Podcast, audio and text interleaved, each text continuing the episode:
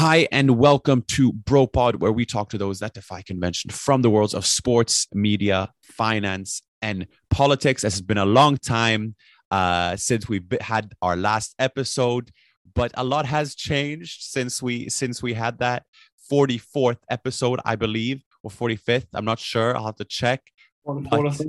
Beyond that doesn't matter because it's a big day for BroPod um you know after our doing our last episode where we did it away from each other i we said goodbye as as as partners i would say. Um it got even tougher and it became even more uh conclusive uh our split because kieran you are now. Show a married it. man. show the show the ring. Look at that. Oh a married man. Oh yeah. my god. Oh my god. Yeah Listen, the best way to mend a broken heart is to just get right back, get right back into a, a new love. So you left and I had to, yeah, move that's on. A, that's a nice way to put it. That's a nice way to put it. But it was a fantastic wedding. Uh yeah, we've we've obviously reflected on. We will not use this platform to expand even further. But all there needs to be said is it was a fantastic wedding, a fantastic ceremony, and and and and it's an outstanding bride, must yeah. be said. So incredible. So, um, yeah. Very one nice. Of, uh, one of us married, one of us retired. So uh, unofficially, unofficially, unofficially, keeping all options open, my friend. So okay. we'll see, we'll see. But uh, I think this, uh, I think this heavy body is on it uh, at it on its last, uh, on its last legs. Is that what you say? Mm-hmm. Maybe. Uh, yeah. So um, unfortunately, I will not bless Scottish football anymore, or yeah. to the maybe to the maybe for the bliss of others, uh, depending on who you ask. But uh, it's been a ride in Scotland. It's been a very nice ride, but all good things must come to an end. But Scotland for three years, man. I, we lived together for three years. Mm-hmm. How it all came together for us uh, and the story we've had, and long may it continue, obviously yeah. this being one of them. But um, yeah, it was a fantastic three years with a lot of ups and a lot of downs. We can yeah. say that much. Brilliant. Yeah, exactly. And what better way than to um, have another guest on? I guess I think that's uh, that's our, our our mm-hmm. therapy and our and our celebration, so to speak. Instead of saying, you know, instead of admitting that we're missing each other, we just get another episode in. Exactly. And like any other healthy male, we just go in denial. so I guess we can present our guest, Kieran, because we have Colin Miller on. Yeah. Um, who who who we came across on on Twitter, um, a, a, a journalist, a, a, a football writer, um, who is for us rather enjoyable on Twitter in the sense that he's able to uh, rather rather succinctly contextualize the different things that go around the world, especially within the mm-hmm. sports world. And in our approach to this episode here, we were going back and forth in terms of how we wanted to to approach it. Mm-hmm. And I mm-hmm. guess you can talk us through what we were thinking uh, with a guest like Colin. Mm-hmm. Uh, it's just, I mean, it's no no surprise that obviously we are very engaged and passionate about sport, football, all sides of it, and politics and we would always be talking about everything going on. And time after time, I'd find, you know, we would find on Twitter coming across Colin's kind of tweets and threads, and he, like you said, very good at contextualizing and summing up and giving a very honest, um, objective kind of overview of everything. Um, and it's kind of on all you know issues across the board. So we picked a handful that we felt were relevant and were most curious about, and it ranged from you know uh, Spanish football culture, La Liga, financial uh, regulations there, how that's comparing to other European leagues who aren't really, who are you know expressing the same interest and passion to uh, do more in financial regulation, but not actually doing anything about it. We then spoke about the kind of woke capitalism, which has been, you know, pretty present for the last maybe. And what is ex- and what explain what what that is and why that was relevant for the for the for the sports dimension of it. I think it's we've, we've obviously seen it increasingly recently, and now it's really getting plainly obvious in sport. But it's, I mean, the best way to sum it up is when you know these corporations or clubs feel like they need to take a stance on everything, even though even when it's completely unrelated to their business and their and and and what they do, and it's to maybe buy them some social capital, buy them some goodwill, paint themselves as progressive, and but you know simultaneously their ownership more, uh, systems, their commercial dealings, often uh, standing, you know, direct hypocrisy with these kind of values that they say they're champion. And, you know, there's obviously been arguments and Colin touched on it. This has always kind of been, you know, you know, present. You know, it's a murky world of business, a murky world of sport, and it's, you know, money and profits and success kind of defeats all. But it seems like we're at a stage where it's just like slap in the face. Mm-hmm. You don't care, and it's almost like a simulation at times when you see the new Saudi ownership, the, sovereign fund of Saudi Arabia buying over Newcastle, a state which pretty much outlaws homosexuality. Then Newcastle tweeting, I think I'm pretty sure it was Newcastle, tweeting a congratulations to Jake Daniels and coming out, uh, the young Blackpool player, and you're just kind of like genuinely feeling like you're in a simulation. Yeah. So all you like we said, we see all these things. Colin speaks very well on them, and we thought we'd just get in and explore them. And yeah, did we get into some? This is this is in serious engagement with with pretty complex issues, um, similar to the way Colin is negotiating or you know trying to deliberate upon these issues. So do we. We are not mm-hmm. coming up with a magical uh, a magical solution here um, I think we have to acknowledge the fact that it is murky, it's obscure, it's messy, the whole thing. Um, Messi, incidentally, being mentioned, poor joke. I realize that. Moving on, and the it is we are not trying to take a moral superior position here. I think it's just important to explore it and discuss it because one, for one, it, it informs it informs hopefully the the audience we have, but two, it's also a way for us to try to articulate what what is around us and i understand yeah. it's difficult for us i don't see for example football players as, as culpable as the ones that are in the front office. I think players make certain decisions right? And it will be merely football related. And should they use that as an excuse? I think that's acceptable for players to do that. And i don't think they should be as liable nor should fans be. I think they are more so a a, a symptom or a consequence of the decisions being made at the very top.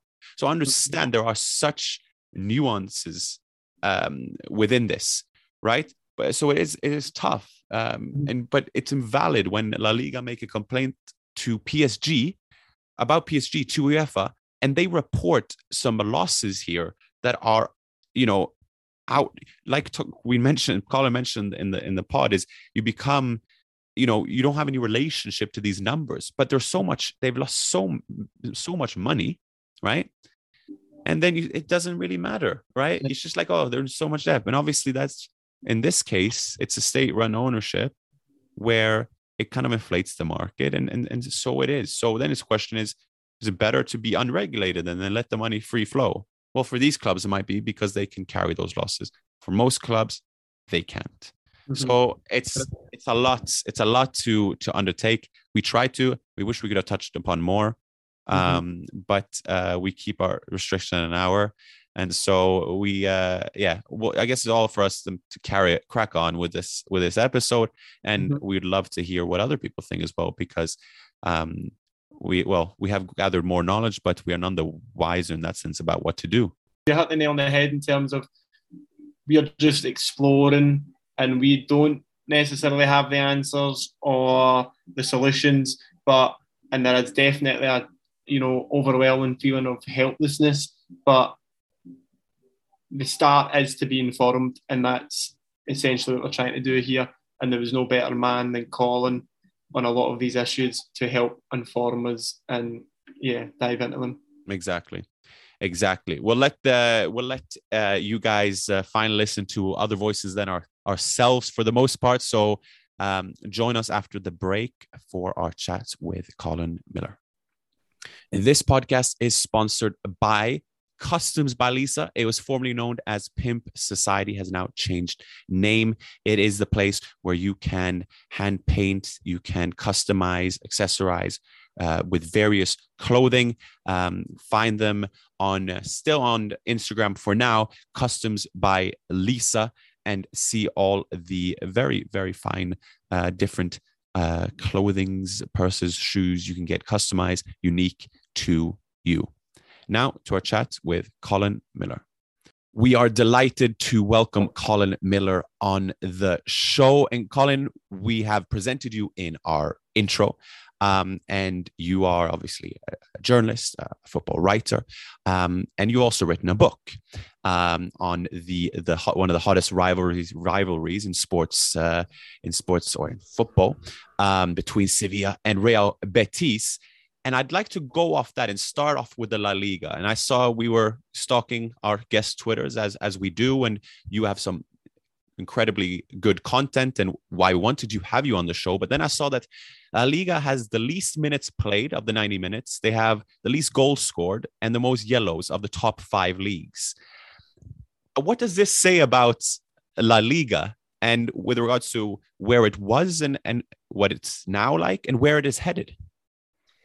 It's yeah, it's a really it's a really interesting point, isn't it? I um I sort of stumbled upon that, and it's been something it's been something that that, that has been sort of known about for a while. This sort of change in Spanish football, the playing culture, because I think people who don't watch Spanish football have this sort of idea, this sort of um, you know, it's all tiki taka. It's all like these uh, these teams who are based off the sort of Pep Guardiola things and like sort of miniature versions of that. And they, you know, these are teams who don't like physical confrontation. You know, they don't really play with any intensity, and it's just all sort of ball possession.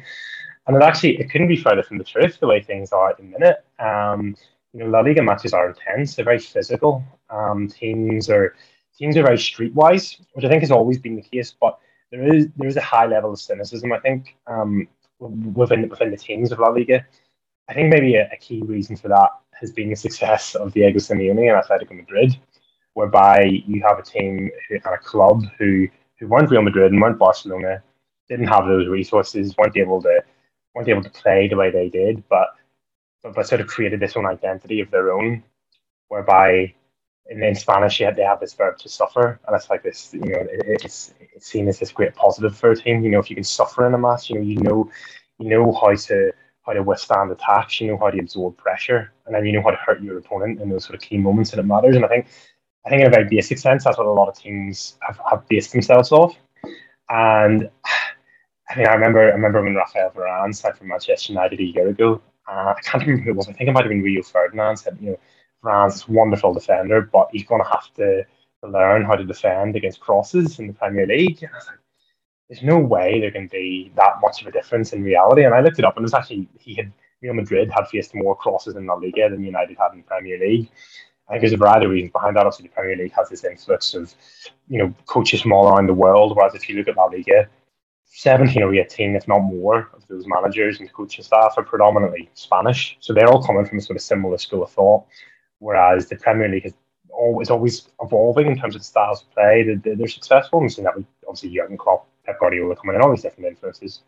But Spain is Spain's been a bit more a bit more streamlined, and again, it's interesting to see the fact that despite that, that sounds like a like a pejorative. That sounds like you know, this, this is a league that's struggling. Yet yet they still manage to pull off results in European football, where they go with Villarreal did this season. Um, obviously, won in the Europa League the season before that. Sevilla's successes over the years. You know, you always have these Spanish clubs who are, you know, uh, quote, quote mark smaller clubs, but doing exceptionally well, punching above their weight.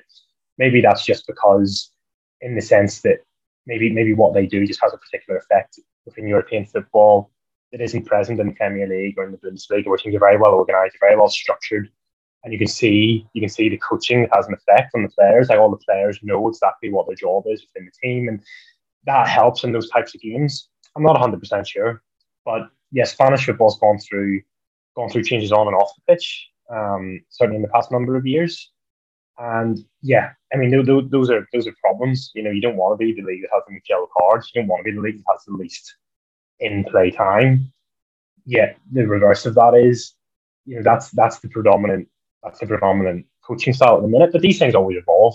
and it'll evolve back again. It'll just be interesting to see how quickly that takes. Mm-hmm. Well, in attempts to uh, modernize the league, so to speak, or or at least the very least bring it on a path to more sustainable growth. There has been a deal in principle agreed with the CVC, the private equity firm, right, for them to buy a 10% uh, stake of their commercial rights, um, which has faced a bit of backlash from Real Madrid, Barcelona, and Bilbao, who have countered that with their own project, project sustainability. But this is essentially an attempt to rebuild these teams' fraught business models, right? Over the last years, Barcelona perfectly exemplified by that in the way they've had to get rid of players, most notably in, in Messi. Now, the La Liga president, Javier Tebas, he is a, you know, he will, he wants to instigate change for the better, of course. But how do you see these because there are certain spending controls being initiated. There are certain grants, or sorry, loans being given to these clubs that they have to repay, but they have nothing to do with player recruitment. It's more so in terms of improving the overall infrastructure. Is this a sign of what should be to come or something that UEFA should instigate? Or is it, as a matter of fact, actually uh, hindering growth? How, how do you see that, Colin? Um, in terms of the CVC deal, um, it's something that and all, all these financial deals, which which include loans and certain periods of time to pay it back, and you're selling off essentially part of your own growth for this sort of short term injection of cash. It's difficult to really get your head around the full implications either way.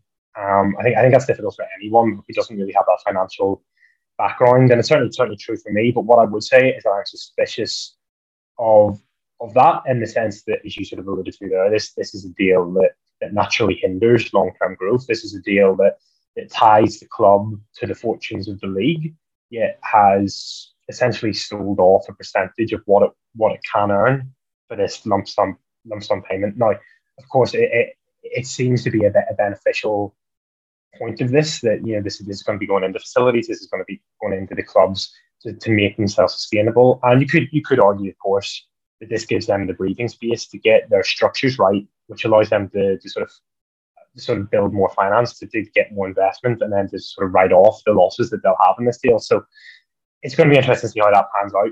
In terms of La Liga, in terms of La Liga's sort of spending controls, it's gen- I think this is generally a, a big, big positive, but with caveats. Like like everything in this will have caveats because because La Liga essentially Spanish clubs uh, in 2007, after the financial crash, a lot of their a lot of their funding and a lot of their creditors was tied it's tied up in the banks. And whenever the banks collapsed, these clubs, all multiple clubs, multiple big clubs, and you think in Real Zaragoza, you think in Deportivo La Coruña, two clubs here who are essentially should be, you know, by their sort of natural size, should be competing in Europe, yet are now languishing in the lower divisions, coming within the brink of financial ruin. The same is true of Valencia, the same is true of Real Betis, and, and multiple other clubs who are, who are on a similar par they they were clubs who essentially were not run uh, with a long term view in mind, and they were part of the Spanish football structure, which which I think structurally has historically um, benefited Barcelona and Real Madrid because those are those are the two big clubs. Those are the two clubs that can really sort of transcend Spanish football.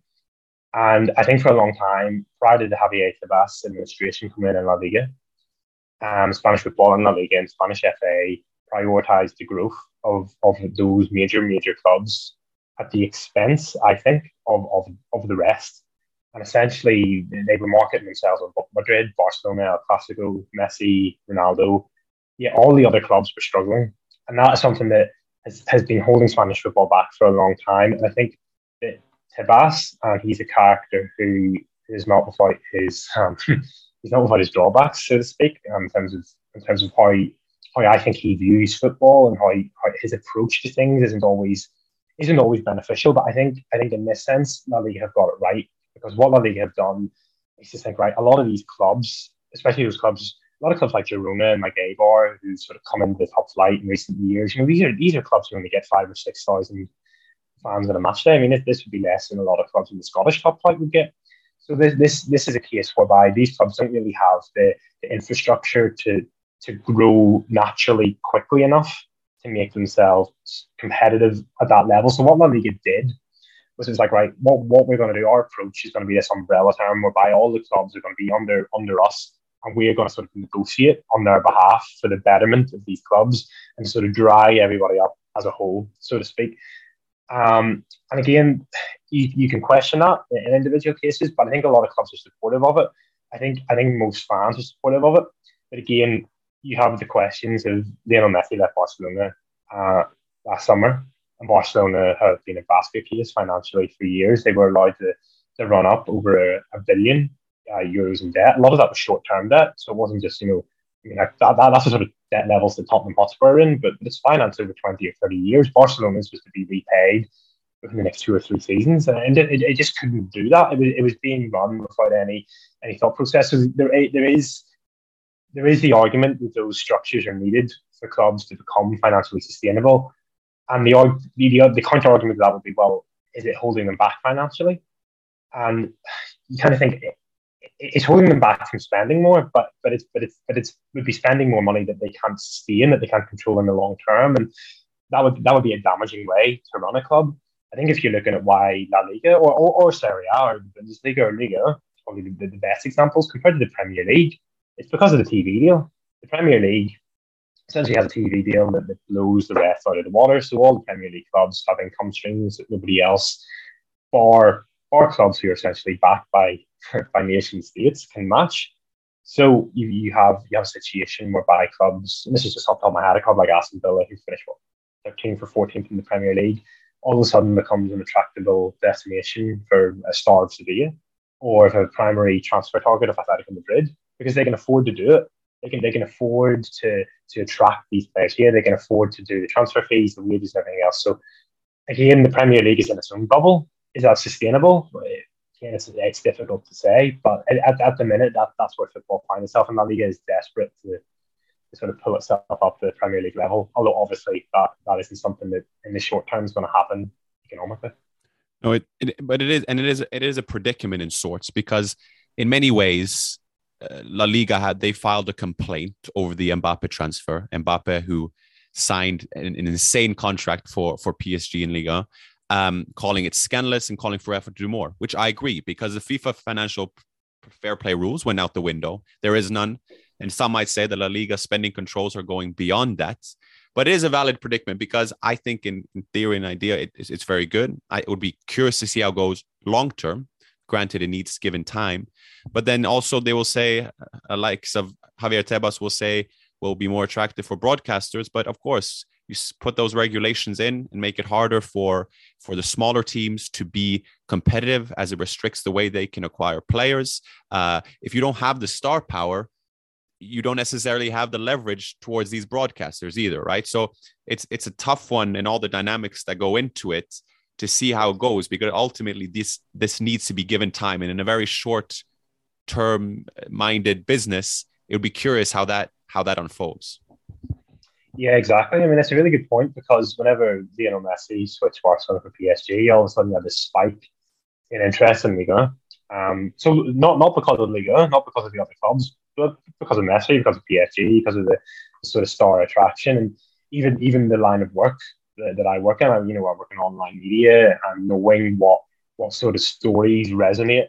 with with, with internet audiences, with, with the sort of with the sort of fandom, maybe fans who are aged anywhere between their teenage years and their mid thirties, and, and it's not it's not clubs, it's not it's not individual matches, it's it's it's the star names, it's the player names, and I think that's something that that has that has really increased in football in recent years. I think this is this is like a, a phenomenon you kind of get a little bit from American sports, especially the NBA. All the, even the language of the, you know, the MVP of, of, this team, and I'm, I'm a little bit uncomfortable with that because because basketball is what five players a team, and you know mm. these stars who just make the difference in a game. Football is much more team dynamic. But even setting that aside, that that that is that is essentially what what what you were saying is the counterpoint to, to La Liga is that you know, if you can't attract the star players, you're not going to get get the widespread attention. And I think I think that's true to an extent. Uh, the opposite way of looking at this is that whenever PSG signed Messi, they had obviously or that summer signed Sergio Ramos, uh, Donnarumma, uh, Wijnaldum, you know, Mendes, Achraf Hakimi, you know, just just this ridiculous cast of of, of, almost superstar players, and obviously you already have Mbappe and Neymar. This, the year, the season before uh, they signed Messi, that season, the PSG wage bill as a club exceeded that of the bottom 14 teams in the year combined. So they essentially had a wage bill that was more than 14 other clubs in their own league. That was before they signed the highest earning player in world football, before they signed Ramos and all the rest. And you kind of think there has always been this inequality in football, but there has never been such a, a barbaric level of, of difference. And you kind of think that, well, that's one thing. But you just said there that, you know, PSG are running up these huge losses, this, you know, these huge debts.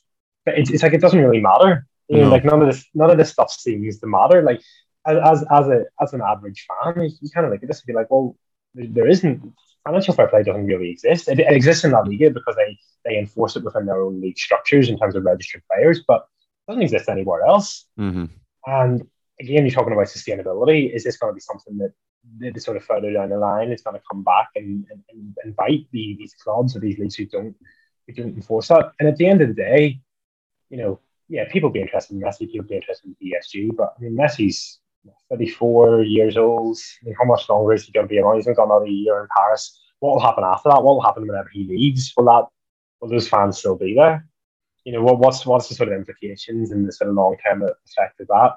And even last year, I mean, PSG just you know, you kind of think, oh, they're having a bit of a rough patch of results. You know, it, and then you look at the league table, it's like, well, they're 15 or 16 mm-hmm. points clear, and their fans are miserable. You know, the fa- their fans are absolutely miserable, them walking away with the league. You kind of think, well, what, yeah, well, you can't build you can't build culture. You can't build culture, right? I mean, you or you cannot buy yourself towards it, right? And that's that's that's the problem. But you know, when when money becomes the objective good in the eyes of you know of because fans want they want success and stuff and then there's an interesting case here will fans be too bored by that but in a world where we we salute those who have money and we castigate those who don't. And that becomes the overriding principle. And we do not care where the money basically comes from for that's what it seems for me. I'm because when i see these clubs and and a matter of newcastle or or there are certain clubs that are espousing certain values or, or being criticized it seems as if they just for they just expect us to to forget perhaps. For example in the in the case of human rights or what they given time enough, the fans will come around because ultimately what they care about the, is, is, is the game. I don't. It, it's hard to negotiate all those different uh, ideas or approaches because that's what the impression I get. Fans say, "Oh, we can get away with it given time enough." Yeah, and there's two sort of there's two sort of conflicting ideas here. The first is that you know a, a lot of people would argue, well, football's always sort of been like this anyway. You know, you have these you have these clubs, you know, a lot of these clubs who who come to, to, be incredibly successful, incredibly huge levels of support, yet are funded by by let's say unsavory individuals or people who've got a little bit of a murky past, or are people who carry out um, immoral business practices, and that, that's still the case. I mean, that's that's the case throughout football. It's the case throughout. It's the case throughout through the world economy. When we think about it, I mean, football is essentially mirroring what's going on in the world, and that that is true. Then when you have nation states like Qatar, like Saudi Arabia, coming in and, and buying these. I suppose they're cultural assets, aren't they? I mean, that's that's what they're doing. I mean, if, if Saudi Arabia and states coming in, or the, the PIF, which which we're led to believe isn't isn't linked to the Saudi Arabian states coming in and buying Newcastle United, mean, you're buying a huge fan base there. You're buying essentially the support of one of England's major cities, a club who who've got a lot of potential. As, and it's that it's that sort of stripping away of of, of a cultural asset, and that that's that's the same throughout the UK. I mean, in terms of the UK approach, Premier League almost embodies that, doesn't it? It's this sort of like this sort of like ultra capitalist approach where it's like, well, you know, as long as the money's coming in, like, it doesn't really matter. And I mean, I, I don't, I don't want, to, I don't want to pick on any individual commentators, but whenever, whenever that takeover deal went through, and the, the game against Tottenham was on um, Sky Sports, you know, it's this huge build up to it and all excitement. I mean, listen, I get it. I get fans excited, especially with the previous the previous owner, Mike Ashley. We were talking about immoral business practices. you know, this is this is a guy who who ran the football club for all the wrong reasons and had a you know with, with what he runs Sports Direct wasn't maybe you know a lot of people take issue with that, but but, but setting that aside, you know, you've got you've got a state coming in and a commentator is saying, you know, these fans are so happy because they've won the, the, the ownership lottery. And you sort of just think, well, okay, I, I, get I get the excitement of getting money and sort of thinking, oh, know, like this is a little bit fun. You know, like our, our, our team might be good again. But you can't. You, I mean, you, you just can't set aside everything else. I mean, it's not. It's not even. It's not even the case. That, you know, this is this is a, a, nation state in itself. I mean, I, I just don't think a nation state should should own football clubs. I mean, that that's the principle. It doesn't matter if you're Saudi Arabia or, or, or Western nation or wherever you're from. You, that just shouldn't be. That just shouldn't happen you know, I, I always think that the Bundesliga model of the 50 plus one voting rights in terms of what, what happens when a club, I, I think that should be that should be widespread. But even setting that aside, you can't, you just can't think right.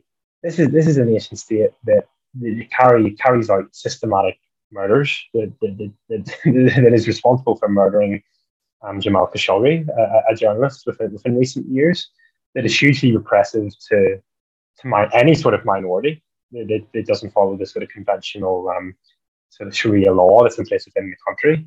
All these things, all these things are hugely problematic, and these are hugely problematic in a world sense beyond football because Saudi Arabia obviously has a lot more um, investments than just in a football club, and, and a lot of a lot of fans are a lot of fans that I've seen on social media are very keen about this sort of about it. So yeah, so like why, why are you so upset that about Newcastle, but you'll use this this uh, this taxi service or whatever else that, that has like investment, like you know they they partially invested. I said, well, well, this that I mean, I'm uncomfortable with that, but that's relevant because what this is is, I mean, we hear this term a lot. I use this term a lot in sports watching.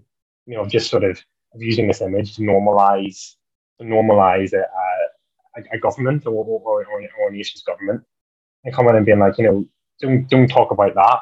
Talk about this. Talk talk about what we're doing here instead. And that, that's something that's very different. And it's not it's not just a case of football; it's a case of in golf at the minute.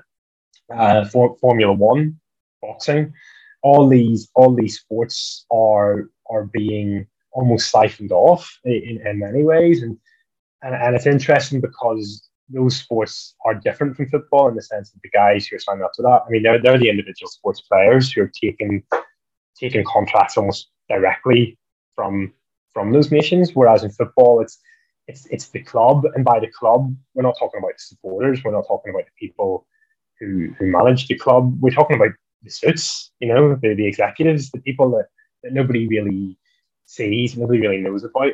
And the Newcastle takeover as well well, went beyond that actually because if you look at, at the sort of breakdown of what happened, there was very much a, a political interest within the British government to get that deal done. Boris Johnson even in Parliament, you know, he's raising the question, why has this not been sanctioned yet? Why why the Premier League blocking this deal? And so it's sort of putting putting his um putting his foot in somewhere where, where it really shouldn't have been. And then you and then you have the, the leaked, leaked emails that, that had come in from the Crown Prince of Saudi Arabia to Boris Johnson to pressurise the government. And then Jamie Reuben being being promoted to the Newcastle board, somebody who funded Boris Johnson's London mayoral campaign before he um, became Prime Minister. So you have all, all this is tied up, and I mean this is this is stuff that's hugely convoluted, and, and it can be very very tiring and draining to keep on top of it all, and to sort of be, you know, obviously you sort of feel like this is wrong, but it's like, well, what can you do? What what can a Newcastle fan do? I mean, I, I know I know that there will be a very very very small minority whose relationship with the club will be fundamentally damaged by this. I mean, it will be. Um, people have come out and said that, but it is a very, very small minority. I don't think fans should be expected to feel like that. But what I would say is that football fans should be aware of the issues. You should be like, well, you know, Jimmy Reuben might be donating all this money to, to food banks in Newcastle, but you know, he's he's he's conversely funding the, a political party and a political campaign that has essentially been the cause of why those food banks were needed in the first place. But now all of a sudden he's hugely popular within that particular fan base because of how he has done that. Sports so just, it, it, in full action. Yeah, it, exactly, exactly. Mm-hmm. It's just, just the case of well, he's connected to our football club, and hell has no fury like a football fan whose club has been scorned. Mm-hmm. It's ridiculous. Like it's just yeah. like to see how like and, and, I mean like listen, we're, we're all guilty of it. Like everybody's guilty of it to a degree. You're just you're irrationally defensive of a club whereby you know, you know I get the idea of fandom. Fandom's great, but fandom can be terrible as well. And I, you know, sports washing takes advantage of that. You know, it manipulates people. You know, mm-hmm. it, it's it's designed to do this. So it, it's listen, it's very it's very hard to it's very hard to sort of moralize over, over supporters or anything like that because it is difficult. And I don't I don't envy the situation that they're in, but you don't have to defend it at every turn, and you should be aware of what has happened. Mm-hmm. And I guess it feels like it's only going to continue, right? Because you've just spoken it there in terms of how how well it does work for those who, who want it to work in terms of the uh, the sports washing. Because I can remember when the when the interest came from the Saudi Arabia fund to buy over Newcastle, and it seemed in the months leading up to it that there was maybe going to be a breaking point where it was too much scrutiny and it maybe wasn't going to go through, and it was whether you know the Premier League were going to sign off on it, and there was a lot of criticism and a lot of people speaking out about it. But then it went through. Months later, it seemed no one's really talking about it, and like you said, everyone's talking about the renewed spirit in the city of Newcastle, and you've got fans even wearing, you know, Arab inspired clothing to games, and you've got some people from ownership group taking squad photos, and everyone's kind of rejoicing and celebrating in this new um, new era of the club. And the scrutiny and the criticism that came before the ownership went through it, it completely uh, disappeared. So it feels like we're not anywhere close to kind of overcoming it or or kind of solving it, and it gets to the point where is there a solution or are we just in this kind of you know environment where we need to accept it in a way and if you think because it was always the it's obviously well established now that engaging in these political economic or sporting relationship with regressive nations be it, be it Saudi Arabia Qatar China Russia it obviously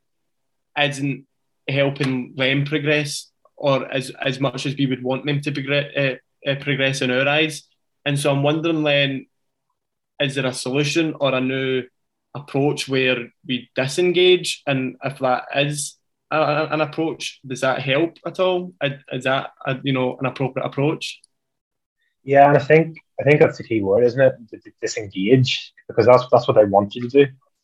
And it's interesting you mentioned Russia because obviously Russia hosted the 2018 World Cup, and there was you know, when we talk about the Russian situation with Ukraine, but that didn't start this year. You know, that, that, that, that started with, with the Donbass region, it was seven or eight years ago, and it obviously had actually longer implications than that. And there'd be people who, are much better versed that than me. But, you know, hosting the World Cup did not do anything for Russia as, as a nation to to be progressive. That's, that's some sort of word we, we're comfortable using in this sense because it, it, just doesn't. I mean, we always hear that as a defence. We always hear that. So, you know, we're taking we're taking the World Cup to Qatar. You know, we're going to take games to Saudi Arabia. But that's because we, we want to see these nations develop. We want to see more women involved with the game. We want to see greater rights for fans. It's like, well, that's just that's just a of nonsense. You know, that that's just not true. I mean, that's not the reason you're doing it. You're doing it for money. Just admit that you're doing it for money. Because there is those things don't work. These, these sort of sort of ideal idealistic viewpoints don't happen in, in the sort of cold hard reality of things. And it's really interesting as well because the Manchester City takeover happened in what 2008. I mean, I was I, I was a bit too young to fully, you know, to fully understand that. I was still in school, but you kind of think back to that time, and there certainly wasn't the level of I wouldn't say fedora is probably the wrong word to use, but that level of kind of pushback against that idea of a nation state coming in with, with a human rights rights record like like the, the Arab Emirates, like Dubai, Abu Dhabi, coming in taking over a club, it didn't really seem like there was certainly compared to, to what it has been in the years since, like there was this big, oh, this is a this is something that we should be concerned about. Whereas now there's definitely a much a much greater awareness, I think, of, of the of these things happening. And obviously that's that's peaked with what's happening in, in Qatar with the Qatar World Cup.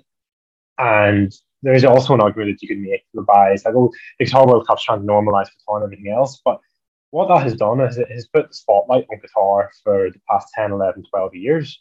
And all this stuff is now getting exposed, whereby it might not have really been afforded the same level of exposure had they not have been hosting a World Cup. But because they are putting themselves center stage, that that is the that, that is the sort of spotlight that's shed in these things. And there's another example here, which is a much lower profile, but it's also quite relevant to sort of current current events. That's that's Rwanda, and Rwanda has a dictatorship.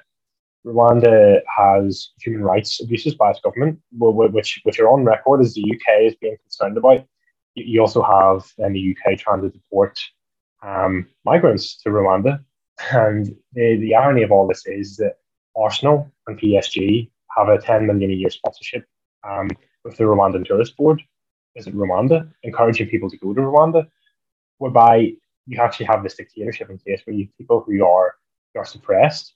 And I, I did an interview with Carine Kanimba um, earlier this year for the Mirror about her dad, Paul Rusesabagina, who had been uh, sort of arrested and detained illegally in Rwanda. And the, the, the, film Hotel Rwanda was based on his actions uh, during the Rwandan civil war of, of the, the, genocide that went on there and the, the sort of terrible history that they've had and they've had to endure.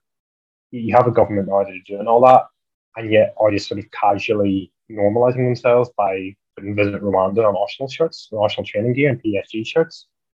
So I just think, I mean, even that that's a different example because that's that's not you know that's not Qatar, that's not Saudi Arabia, that's that's not a state that has almost endless wealth. I mean, this is one of the most, I think it's the twentieth most impoverished nation in the world. Yet they're given ten million a year to these clubs who are owned by billionaires, and it's it's such a it's such a strange thing. And I know there was an argument that you know it's trying to promote their own tourist board, promote their own economy. And yet that that is true, but they, they renewed the deals during COVID times whenever there was no international travel. And there's no evidence that that, that actually will come to pass whereby it does boost the economy long term and makes that investment worthwhile. But what it definitely does do is that it normalizes Rwanda and and the sort of exposure that it, that that nation gets and its government get within a sort of mainstream sporting normality. So that's that's that's another angle of this. But listen, there's so there's so many things we can say about this. But one thing that, that I'm, not, I'm not sure if there's something to be hopeful about, but, but the situation with Russia this year and the subsequent sort of breaking in ties between um, the British government, I, I, can guess you can, you can say that the British government and, and a lot of Russian kleptocrats and oligarchs has seen Roman Abramovich obviously have to have to sell Chelsea, has have to leave the club. And Roman Abramovich actually said this whenever he, he bought Chelsea. He's like, ah, he's like, well, why have you come to why have you come to London? Why have you bought a club here? Like, you know, people don't talk about you. You know, people people people don't really people aren't really interested in, in who you are or what you've done. But you've got a lot of money, uh, you're investing in a club, and you're keeping a lot of people very happy. And that was it. That, that, that was essentially what happened for two decades. And that was that was such a that was almost like a masterclass in sports washing because people weren't even aware it was sports washing. I go, oh, you know, Roman Abramovich, she's not, you know, if anybody had said there was a link between Abramovich and Vladimir Putin in any way, you know, that, that you would have been liable. You would have been, you would have been subject to, to libel case if, if you had printed that. Yeah, the British government then this year actually confirmed that. They, they said that themselves, that there was now a, a you know, an indisputable link between the two. So now, now you can report that. Now you can say those things and now he wasn't able to run Chelsea Football Club anymore. But there, nothing had actually changed with Abramovich. I mean, Abramovich didn't want the war. You know, he's a he's a huge loser out of this situation. Mm-hmm. You know, he didn't want any of this. But because because of the sort of geopolitical shift that there's been, that that sort of relationship between Abramovich and British football had to be cut off. Maybe that will happen to Saudi Arabia. Maybe it will happen happen with any of these other nations that, that, that we've been talking about it, it, it's very much it's very much dependent on on sort of current affairs, current situation, and it isn't consistent at all. Exactly. You know, there, there is there, there is no consistency here. It's just it's just the whim of whoever is in power and what benefits them at that particular time. No, yeah, exactly. I think that's I think, and that's what I react to is is is the blatant hypocrisy. And I understand, I totally recognize, and you and you mentioned that briefly. It is hard to stay equally engaged. It's it's impossible Uh, to stay equally engaged in every in every issue. And at a point there will be become a become a, a whataboutery right? Well you don't you care about that. What about this? And what about that? So I, you take on a massive task. In, in many ways also the abramovich disconnect then from chelsea can be seen as as a progress while at the same time months ahead i've had saudi aramco be engaged with newcastle. So it is it is tough but it is it is what i started with. It's it's the selective morality right? It is of arsenal um, collecting sponsorship money from Visit Rwanda, while at the same time saying Black Lives Matter. or not supporting us with the Uyghur Muslims. It's uh, uh, you can extend it to the NBA and Hong Kong. Th- those all issues. So it's it's tough because I understand you are put under scrutiny. You cannot be equally engaged.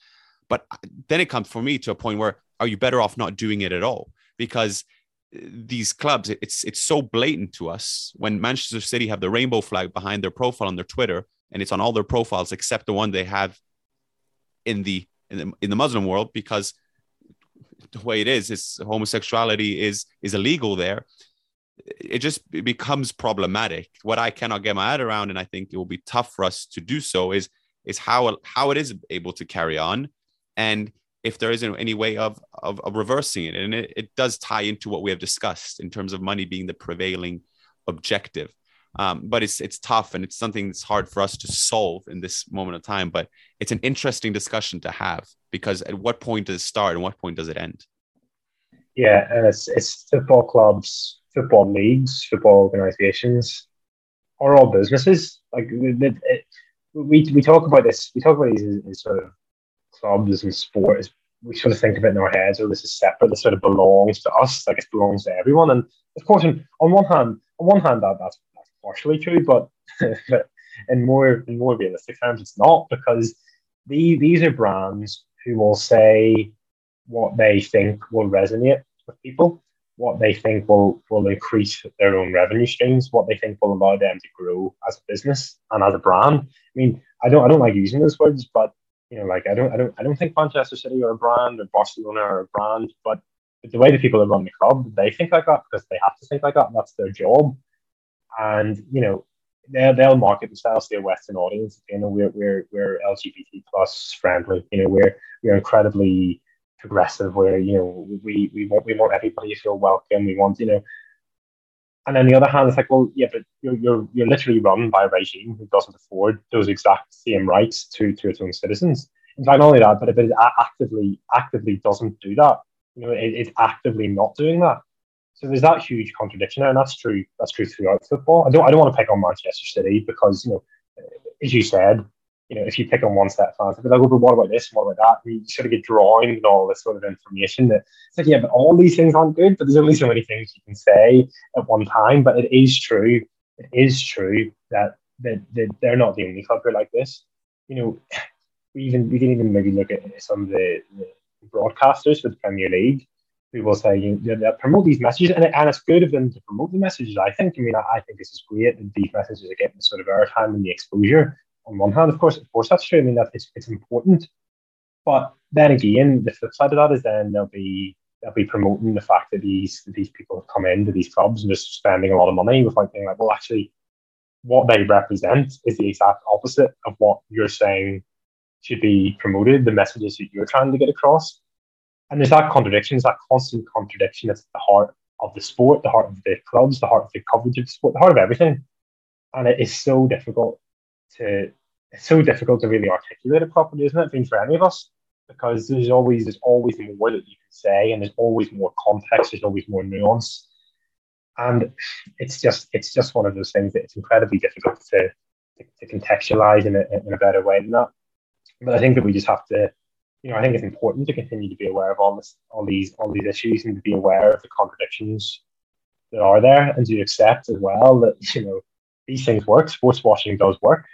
Um, sadly, I think I think it's I think it's true that it works. But on the other hand, there, is, as I said, a greater pushback against it than ever before, and that that sort of that sort of the, the dynamic that it creates. So it'll be interesting to see what exactly will happen from here. But as I said, these things are volatile. Situations can be volatile. You know, things can change quite quickly. You know, nobody nobody would have thought in January that Roman Abramovich would not be the owner of Chelsea Football Club by March. Yet by March, that idea had been totally normalised.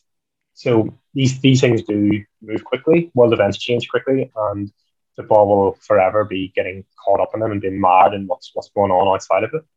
Mm-hmm. I guess one of the questions also is if there's too much onus being put on, you know, athletes, players, managers to kind of stand up or, you know, answer to these kind of political and moral dilemmas. And I mean, you look at Pep Guardiola, who seems to be grilled the most about Man City's ownership and the, the fraudulent sponsorship um, allegations. You look at Eddie Howe, Ed, Eddie Howe, who was grilled, you know, frequently about Newcastle's ownership, and like you said, it's Boris Johnson's encouraging the Premier League for that ownership to go through. You then look at the Russian money that has infiltrated the London economy and the Conservative Party in the UK. But it seems to be Chelsea that gets the most heat for having Abramovich as their owner. Um, you know, Arsenal coming under heat and PSG for the visit to Rwanda, but then the UK government paying the Rwanda government millions of pounds to take on refugees. So it's almost, you know, it's football, it's getting all the heat, and particularly the players and the managers when it's loads above them, the owners, the politicians, the CEOs that are making the decisions. And I'm just wondering, you know, how fair that is and how you get around that.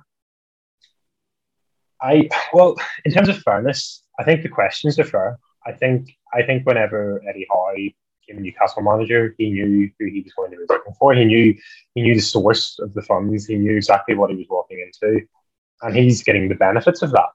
So if you're, I mean, if, if that's your employer and you're knowingly aware of it and you're knowingly benefiting from it, the same with Pep Guardiola at Manchester City, it's the same, same elsewhere. You should be, you're the public face of the club. I mean, that's part of your job. You should be answerable. And of course, in an ideal world, you would have people who are actually the CEOs or the people who are involved um, structurally with these deals answering for themselves. But they won't do that.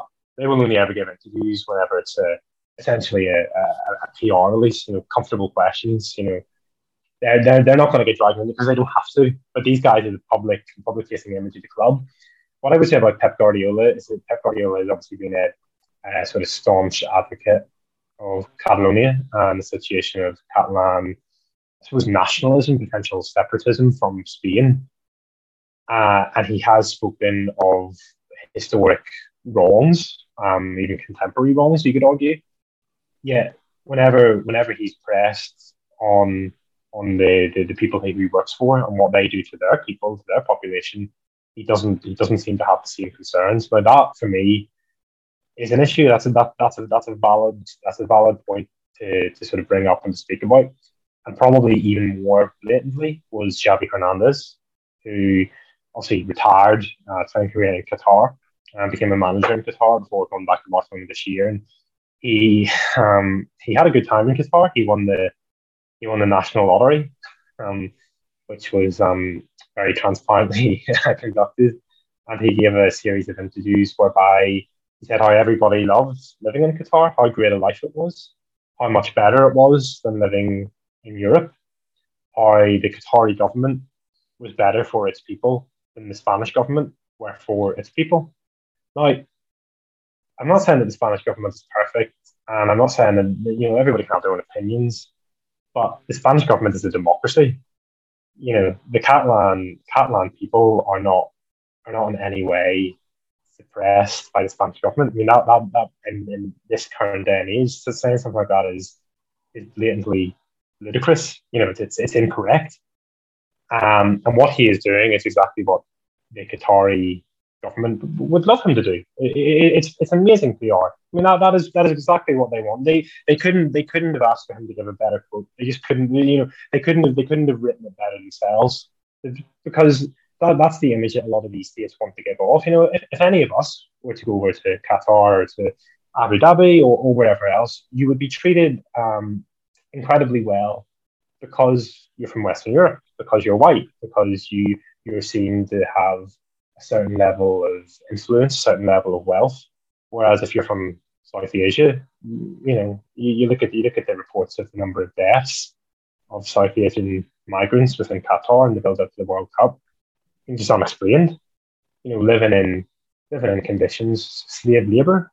I mean, it, it's to think about it, it's actually quite harrowing what what what goes on and the fact that your experience as, a, as, a, as a, from somebody from the Western world in one of those countries is, is, is the polar opposite and, and systematically so for somebody who's from South Asia. And that, that's a huge problem. And that that's that's when it becomes problematic when you have somebody like Xavi from outside that because he's somebody who carries huge influence. He's one of the greatest footballers of all time. I don't, I don't think anybody would dispute that. He's obviously incredibly intelligent. He's very articulate. He's now the manager of Barcelona. Um, he could become a very successful manager. Let, let's see. But to come out with that, that, that was I mean, I mean that, that actually happened years ago, and I still haven't fully gotten over it. I don't, I don't think any, any anybody at that level can be compared to what he said on that issue, on the, the, the sort of system of governance and everything mm-hmm. else, to, to go into that detail.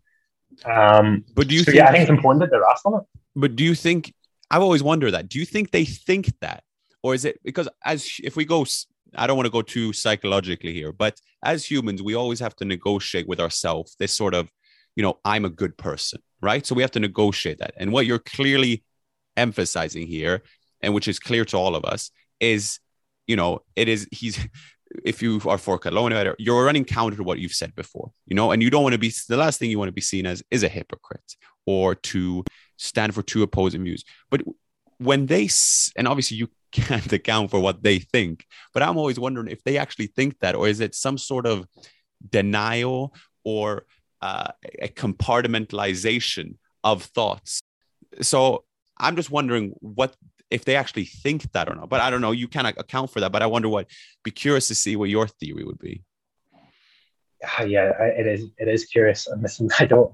I don't. I don't want to. I don't want to be picking on um, Barcelona um, alumni or managers or star no, players. No. But but Lionel Messi is another fantastic example. It's just because of what's happened recently. I mean, he, listen, he moved to Qatar. He moved to he moved to Qatar. He moved to PSG or uh, run by Qatar um, ahead of the World Cup. And listen, that, that's that's a PR move in itself. But fine, you get that. I mean, that's that's, that's a football transfer. But then he he took on um, a, a, role for the Saudi Arabia Saudi Arabia Tourism Board uh, in May you know, which is obviously going to earn him millions and millions and millions of euros or, or, or whatever, um, make him a lot richer than he already is. I mean, this is this is the richest footballer in the world. This is somebody who's got enough money to sustain several generations without ever having to, to make any more money. I mean, that's that's the level of wealth that he has. It, it, it's unthinkable. I mean, like the, the amount of wealth he has is actually unthinkable to, to any any you know any anyone else really yet he still thought, you know, I'm going to I'm going to advertise for Saudi Saudi Arabia. I want to promote the country. You know, that that's that's a, that's a business move by me that I think is a good idea. And I'm trying. I, I, I was trying to sort of think, in what in what world, like what what was his thought process behind that? Because it doesn't make a difference to his wealth. You know, it, it doesn't like it, it's money that will that will likely never be used, never be touched. Certainly not by him personally. Yeah, you kind of think, does it tarnish his image? I mean, it it probably should, but will it actually have any real impact? Probably not. And then you get you get you get to that point. It's like, well, you know, what what really matters anymore? And you know, Lionel Messi, like somebody who who's um, invested a lot of money in, in a lot of very worthwhile causes, a lot of charities and everything else, and all that stuff's very admirable. Of course, it is, but but that's that's a separate topic that, doesn't explain why he's doing this. It doesn't, you know, I I was I just can't I can't come up with a satisfactory answer for that. Maybe maybe like I mean I I, I briefly worked I must stress at a very low level of um, financial services before I moved into football journalism, and I was aware that people within that within that sort of field like clients, I was like the more money that people have, the more obsessed by it they become in terms of you know they like you know, we we built this like this is ours and like the bigger it gets the more you think about it. It's like a natural thought process in a way and you become more protective of it you become more worried about it and you just become obsessed by it. And I kind of think is that is that something that comes into play with even even even at this sort of totally different stratospheric level of, of, of wealth? It's like well you know earning more money I mean of course you should earn more money. This is an opportunity to make more money. You know and in your head maybe you're maybe you sort of sort of justify it by, you know, but this is going to be for my children and my grandchildren, even though, even though like it doesn't really make a difference at all. But you sort of think like that. You sort of, you know, maybe you just become into this way of thinking where, where just more money is a good thing, and that's that's pretty much is eh, all all you're concerned about. Because if, if Messi's advertising Saudi Arabia, the reality is it's probably not going to make any difference to anybody. It's probably not going to persuade more people to go there. But what it does do is it normalizes Saudi Arabia being a as, as being, as being a, a, possible destination, as being, as being just a normal nation. But it's not a normal nation. And that's that's what you've got to keep stressing. And I guess maybe when you just get to a certain level of wealth, you, you just think differently and maybe maybe everyone else just can't can't understand it because we we're not walking in their shoes. We don't know how it feels like. I don't feel sorry for them, but of course not. But but at the same time, maybe maybe they just live in a almost like in a in, in a fantasy world whereby they think this is important when it's just not. Mm-hmm. And I, I don't know if I can I don't know if that's something that you can blame them for or, or sort of criticize them for, but it's certainly it's certainly stuff that should be highlighted and should be should be questioned. I think I mean those those are entirely legitimate questions that they should be answerable for. Yeah, absolutely. Colin, I want to get your your take or your opinion on there seems to be this kind of new environment and it's you know particular correlation between politics and sport in the UK especially where there's this kind of increasing inequality between capital labour um, you know owners workers owners fans of football clubs um, you know where money prevails. All uh, there's a real lack of accountability and morality is being obscured. And to the point where mistakes that would have previously driven out politicians or owners are now being brushed aside and and you know and aren't as effective anymore. And you, you look at you know Boris Johnson being the prime example. You look in a football context with the Glazers. I mean the way they're running Man United and continue taking out dividends. The way the Super League came together and collapsed, and although there was a kind of outrage, there wasn't any changes in the infrastructure or ownership or any real kind of you know changes from the protest. And it's just it's wondering how this environment came about um, and and where does it go from here sort of? Yeah um, i suppose this the super league example is really really strong because i was just going to say that supporters are by and large powerless. I mean without there's, there's very little certainly obviously on, a, on an individual level, there's, there's not there's no impact you can make, but maybe as a collective, there's a chance that you might make a small change. But the Super League was really interesting because the Super League, that moment was the fact when fans actually felt we we've we're the ones who've got the power here. We can we can sort of come in and, and, and stop these bad things from happening, from developing. And felt like that. Felt like that was that was the moment that you had to seize it for meaningful change. That was, you know, you had the actual moment like, right, this is this is whenever uh, the structure of clubs needs to change, whereby fans get a voice. And I'm not saying fans need to own the club. That no, nobody was ever advocating that, but to have a voice, to have a say in what goes on, to have a stake, they don't have any of that. You know, these these, these owners aren't accountable whatsoever.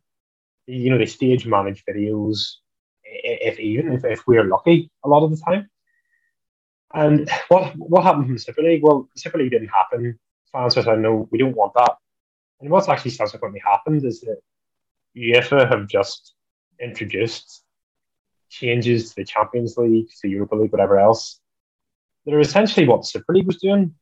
The only the only difference is that there's still some level of meritocracy in qualifying, but even that's been watered down because they've got you know, they, oh, if you've got this coefficient of this ranking, you, you could still qualify anyway, even if you've a terrible campaign. So it's like even even if you're a mass total failure, you'll still get in if you're rich. Essentially, that, that's what that does. UEFA have just taken the elements of the Super League and just packaged it up in a more palatable way because UEFA aren't new. It wasn't a PR disaster. They did it very gradually with what they brought in they sort of demanded a little bit more and then scaled it back. But there's going to be more football games than ever, more meaningless football games than ever, more money being given towards the, the biggest clubs in Europe. And what, what has actually changed at, a club level? What has changed for fans? I mean, maybe maybe Manchester United fans might disagree a little bit because maybe maybe they'll feel like there's a sense from their owners that you know they finally got them to the fans for them. They got they got sit down with them in that sense. you There was some sort of concession but these are these are the most small scale, meaningless concessions there are. I mean, like that, Manchester United are a great example because the Glazers are almost like the sort of I suppose we can say vulture capitalists who just sort of come in, buy the debt, buy the club essentially with, with their own money, plunge them into debt, and and just aren't accountable at all. Let let stadiums sort of decay, let let let standards slip, but we're not going to intervene at all. Just let our just let our business people run the club. You know, that's essentially what's happened. And and you know accountability in football. You're talking about you know that sort of leverage buyout that happened to Burnley. Um, and when did their takeover go through? Was it a year ago? Their, their takeover was maybe slightly more. And so that's so that's happened 15 years after the Glazers takeover. Exactly the same thing, just on a much smaller scale. And now Burnley find themselves in potential financial Armageddon in the next year because they've got the, these incredible debts that they need to pay back to their owners who who bought the club and now they've been relegated and they don't have the, the income to pay it off. So these these structures haven't been rectified to correct that. Within 15 years, hasn't changed. And you, you always see these football league clubs who are being bought over by owners who should be absolutely nowhere near a club. They should not have that responsibility. The most recent example was um, Birmingham City and this guy Laurence Bassini. I'm, I'm guessing most people haven't haven't heard of him or aren't familiar with his background, but Watford Watford fans will be familiar with him because of how he ran the club. He ran the club disastrously. He, he's put several businesses out of business. He, his, his, if you look at the track record of his career, it is one of ruin, constant, constant, constant, constant ruin, constant mismanagement, constant PR disaster passes. Yeah, this is somebody who's on the verge of buying a football club again. And it's just like, what, like, I mean, you keep hearing these, you know, what's it fit and proper owner tests? And, like, what, what are the tests? You know, and, and then you think, well, we're, we're going back to Newcastle United and the Saudi Arabian takeover, and we're being told, oh, the, the PIF's nothing to do with Saudi Arabia. You know, they just, just repeat the lie. Just, just repeat that line again and again. And that, that's all you need to do. Just wait for it to, just wait, just wait to normalize it and then move on, and then sort of like hell with the consequences. And obviously, obviously that's a, that's a different circumstance. But in the football league, Derby County have been relegated to League One, and the uh, sort of ownership struggles that they've had in recent years. You know, these clubs have been run just so so badly, and they, they've been run like a bad business. But the thing is, a football club, it is a business on one hand, but but it's also a community institution. You know what I mean? This is something that means a lot to a lot of people. It's very important for these towns and cities yet that that's why there needs to be greater accountability, greater checks. We've seen what happened to Bury, Batman, Macclesfield. Kind of this other clubs are are on the brink of something similar happening. It, just feels like there needs to be structural reforms in football, whereby firstly fans fans have a say, but also the people who ultimately are running the club are accountable for what they're doing. They have to explain exactly what it is they're doing, why they're doing it, and if things do go wrong, then they have to bear the full responsibility for that. And none of those things are happening at the minute, but all of those things need to happen for football not to eat itself. Mm-hmm. It's you mentioned there the the fit and proper tests and how the, the Glazer takeover was 15 years ago and still nothing had really changed in that time to then the Burnley leverage buyout. And, you know, there's been these token gestures reforms, the fit and proper test being one of them. But like you said, if a if a consortium can come in and buy Burnley and, and uh, you know buy them with their own money and with debt and a, to a point where if they get relegated, they then need to repay the loan back of 60 million, which is going to put them in a really, you know, financially, you know, difficult position. And then if you look, you touched on the, you know, Laurence Bassini coming in, who's, like you say, a history of, you know, failure in business and bankruptcy on the verge of securing shares in Birmingham City. And from what I read, it's only if he gets approved for a £10 million loan because he actually doesn't have the money to buy it. So he needs to take out debt to get his shares. And then you mentioned the, the, the, the Newcastle takeover.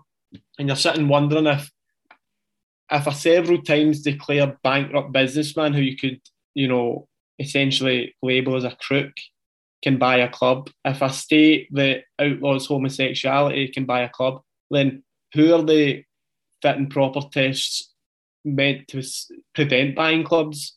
You know. yeah, it's it's insane, uh, and and I don't I don't have I don't have an answer. I mean, the, but what how you just described that is is the exact precise reality. Yet, if you were to describe that to somebody who doesn't not even who doesn't follow football, but who isn't who isn't really you know doesn't doesn't really go in depth on these things, and it's totally understandable because it's, it's, very depressing to talk to talk about it and think about it and read about it. But you just think you're right. This is this is just madness. It's, it's inexplicable, and it's, and it's this thing as well where, we, where at the start of the podcast we, we talked about a bit about Barcelona and their debt. when Barcelona were allowed to run up those huge debts, and it was almost like normal. So you know, and it only became sort of very late on, so like, oh wait, this is actually serious. I guess could actually be a serious situation for the club because you know you read all these financial statements and thinking these clubs are two hundred million pounds in debt, five hundred million pounds in debt, a billion pounds in debt. You know, it, almost gets to the point where it's like you, you sort of just completely lose interest in what any of this means. Like, what, what, what does debt even mean? You know what I mean? Like, yeah, exactly. It, it sort of loses all meaning. It's sort of, it's like this sort of, this sort of banker talk, this finance talk, and it's almost like it's, they they deliberately try to, to convolute it. They deliberately try to make it needlessly complicated so that people tune out of it and just don't engage with it which is which is what a lot of these people want. A lot of the a lot of the people who run the clubs don't want you to engage with it, and it's just this. Um, it's, it's very it's very difficult. It's very difficult to explain who, who wouldn't be allowed to run a club. It's a good question, and um, you just you do feel you do feel sorry for fans because at the end of the day, you look at that Birmingham City situation. Birmingham City, you know, one of, one of the biggest cities in, in the UK, a huge football club a club who've, struggled a little bit, yeah, in the past decade or so. Of course, they have, but it's never it's never really never really been a you know a completely lost cause. And then you see this guy's coming in, and there's just nothing you can do about it. You know, just nothing. It's like you know the, the, the EFL or whoever are just going to just going to tick it off and take a box because they've got this sort of income coming in straight away, and that's it. And as you said, it's just it's just funded on debt by somebody who's a who's got a history of being entirely unreliable, entirely chaotic, and everything that goes with it. So. Difficult to answer, isn't it? That's where you come in as a journalist and as, as one of the, the last guards, so to speak, to report and inform uh, fans uh, on these issues. Um, Colin, we've really enjoyed having you on. We've, ta- we've had shared some great insight with us for the last hour, which we are always greatly appreciative, and also helping to make sense of our own thoughts because the questions we ask you we will discuss and we can make sense. And so what better way than to to to talk with you about it who who, who is deeply engaged with these with these with these matters. So thanks so much for for being on colin. Um, we really really appreciate that. No thanks. Thanks to both of you for having me. And really i should talk about it. And this just one final point is that this is something that you know this is something that in the like football ownership football structure and everything else, it's always there's always been that there's always been this sort of murky sort of underbelly to it. But I think I think in the past sort of 10, 10 years or so, it, this all this stuff has increased so much, and it just shows you it just shows you what football is um, in terms of its importance to the world. It, it, I would say football sort of fans reflect society, but football clubs also reflect society in, in a different sense. They they you know, they reflect everything that goes on, both both good and quite frequently bad too. So it's um it's it's one of it's one of those those aspects for for sort of football journalism that you probably didn't really have to delve into quite so much in days gone by, and now it's, it's like a fundamental part of the sport. But listen, it's been really nice talking to you both about it, um, and hopefully, hopefully, it's a bit of a brighter future in some of the issues that we discussed. Absolutely, we could go on for it for for hours about this. It's a it's a tricky, tricky terrain to to navigate but uh, we will one by one we will we will figure it out. So maybe we have you back on at a later time, and and maybe we can be updated on either the bad or, or good events that have stemmed from from these uh, from these uh, from these areas. Thank you, Colin. Thank you so much, guys. Thanks for listening to BroPod.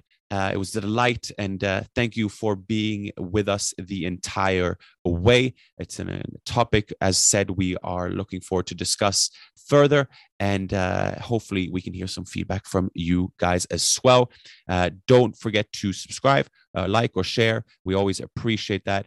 Um, as we uh, continue down this this road of exploration together, the married man Kieran and myself. For now, have a good one.